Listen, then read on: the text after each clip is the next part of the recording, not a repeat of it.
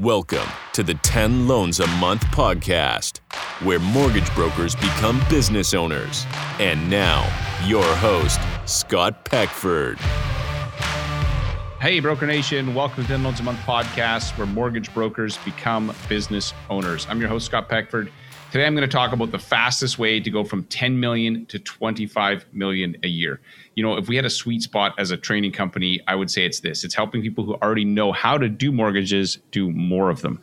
Often people get stuck at this sort of 8 to 9 or 10 million a year and sometimes people are there for years unfortunately, and it's easy but hard at the same time. I'll explain that to go from that 10 to 20 or 25 million wherever you want to go. So I'm going to talk to you about three key things that I think are important if you want to go from 10 to 25 million in most cases in 12 months. You know, the number of clients that we've helped go from 11 million to 24 in a year or 9 to 18, that is the bulk of our success stories for our coaching clients. And we have people too that the 25 million and show them how to go to 50. There's slightly different challenges when you're going from 25 to 50 than when you're going from 10 to 25. So, first thing that I would say that you have to do if you want to go from 10 to 25 is you must, you must, you must map your customer journey. And what I mean by customer journey is everything that happens from first contact to client for life. You have to have every single step mapped out and it needs to be mapped out not in your CRM, not in software. It needs to be in a separate document because not everything happens in one CRM. Like no matter how good these technologies continue to become, you're still going to use multiple tools. Some of it's going to be done on the phone. And so you want to have a single document that is your blueprint for how you run your business how your client experience is always the same. And I would encourage you to map a customer journey. It's something that we coach people on and we walk them through this whole process. So if you want to go check out an episode I did with Marlon Fernandos in I Love Mortgage Brokering podcast, he does about 80 mil a year and he was just working way too many hours. And we ended up saving four hours a day of work, mapping the customer journey, and then clearly identifying, okay, who on his team was going to do what. And you can skip this step. So sometimes mortgage brokers do, and that's where they're usually stressed out. They don't have time to turn around because they haven't actually mapped out how they're going to treat every single transaction. So step one, you must map your customer journey. Second thing you have to do if you want to go from 10 to 25 million is you have to hire help. So most of the time people get stuck in the deals at that point. So the reason they're stuck at 10 million is because they don't have time to prospect anymore. So the actual files they're working on are taking up most of their time. And so the prospecting activities they use to get to 10 million usually get stalled or they do them inconsistently. And so then they stay at this 10, 12 million mark year after year after year.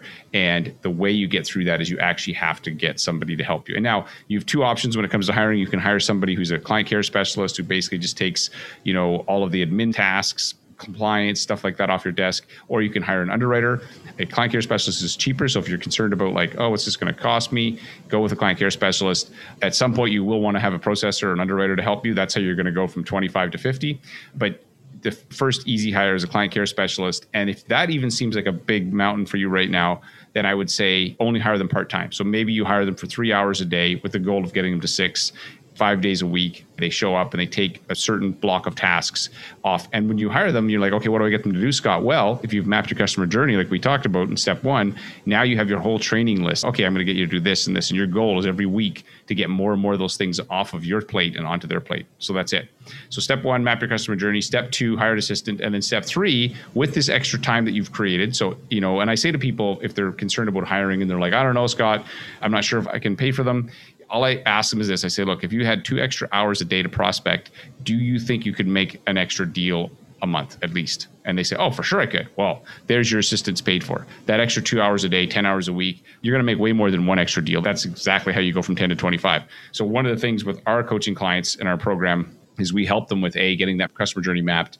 We also have a service called Hired in Seven Days. We'll actually help them find an assistant. We've hired at this point over 60 plus assistants.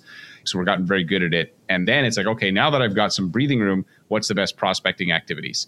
And so the third step is you need to prospect more. So with that extra two hours a day, and I would say one of the most not one of the most effective tool is the phone, even though it's the most challenging tool for most people to use. And so we have something we do called Game of Phones, where we've gamified this whole process of picking up the phone. And it's as much fun as making phone calls can be. I'm not going to say it's like, oh my gosh, I'm so excited. But what happens is when you do it in a group setting, you do more than you thought you could.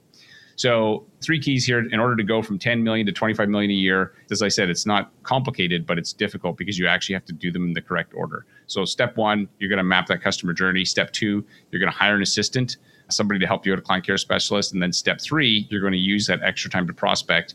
And that's it. That's your game plan. That will take you, if you're sitting at that 10 million mark for 10 years, this is what you have to do. That's it. Really simple. So if you guys are interested in working with us, we have a 10 loans a month academy. We've got some amazing coaches that all have a unique superpower.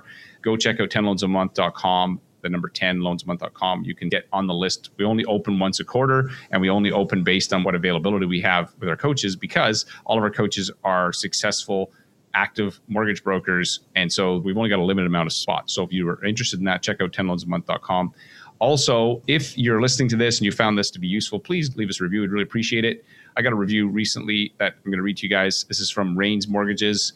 Great content. I'm a new mortgage agent between 10 loans a month. The I Love Mortgage Brokering podcasts. I've learned so much. The information Scott shares on 10 loans a month offers an outside view of looking at issues you may be trying to figure out. Love it. Finished all 25 episodes in two days. Ha ha. Thanks, Rains Mortgages. I really appreciate it. And thank you guys for checking out this show.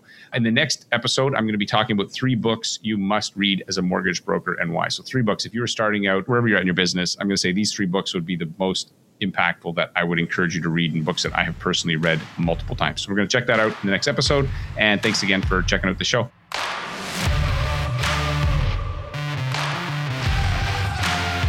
This is an I Love Mortgage Brokering production.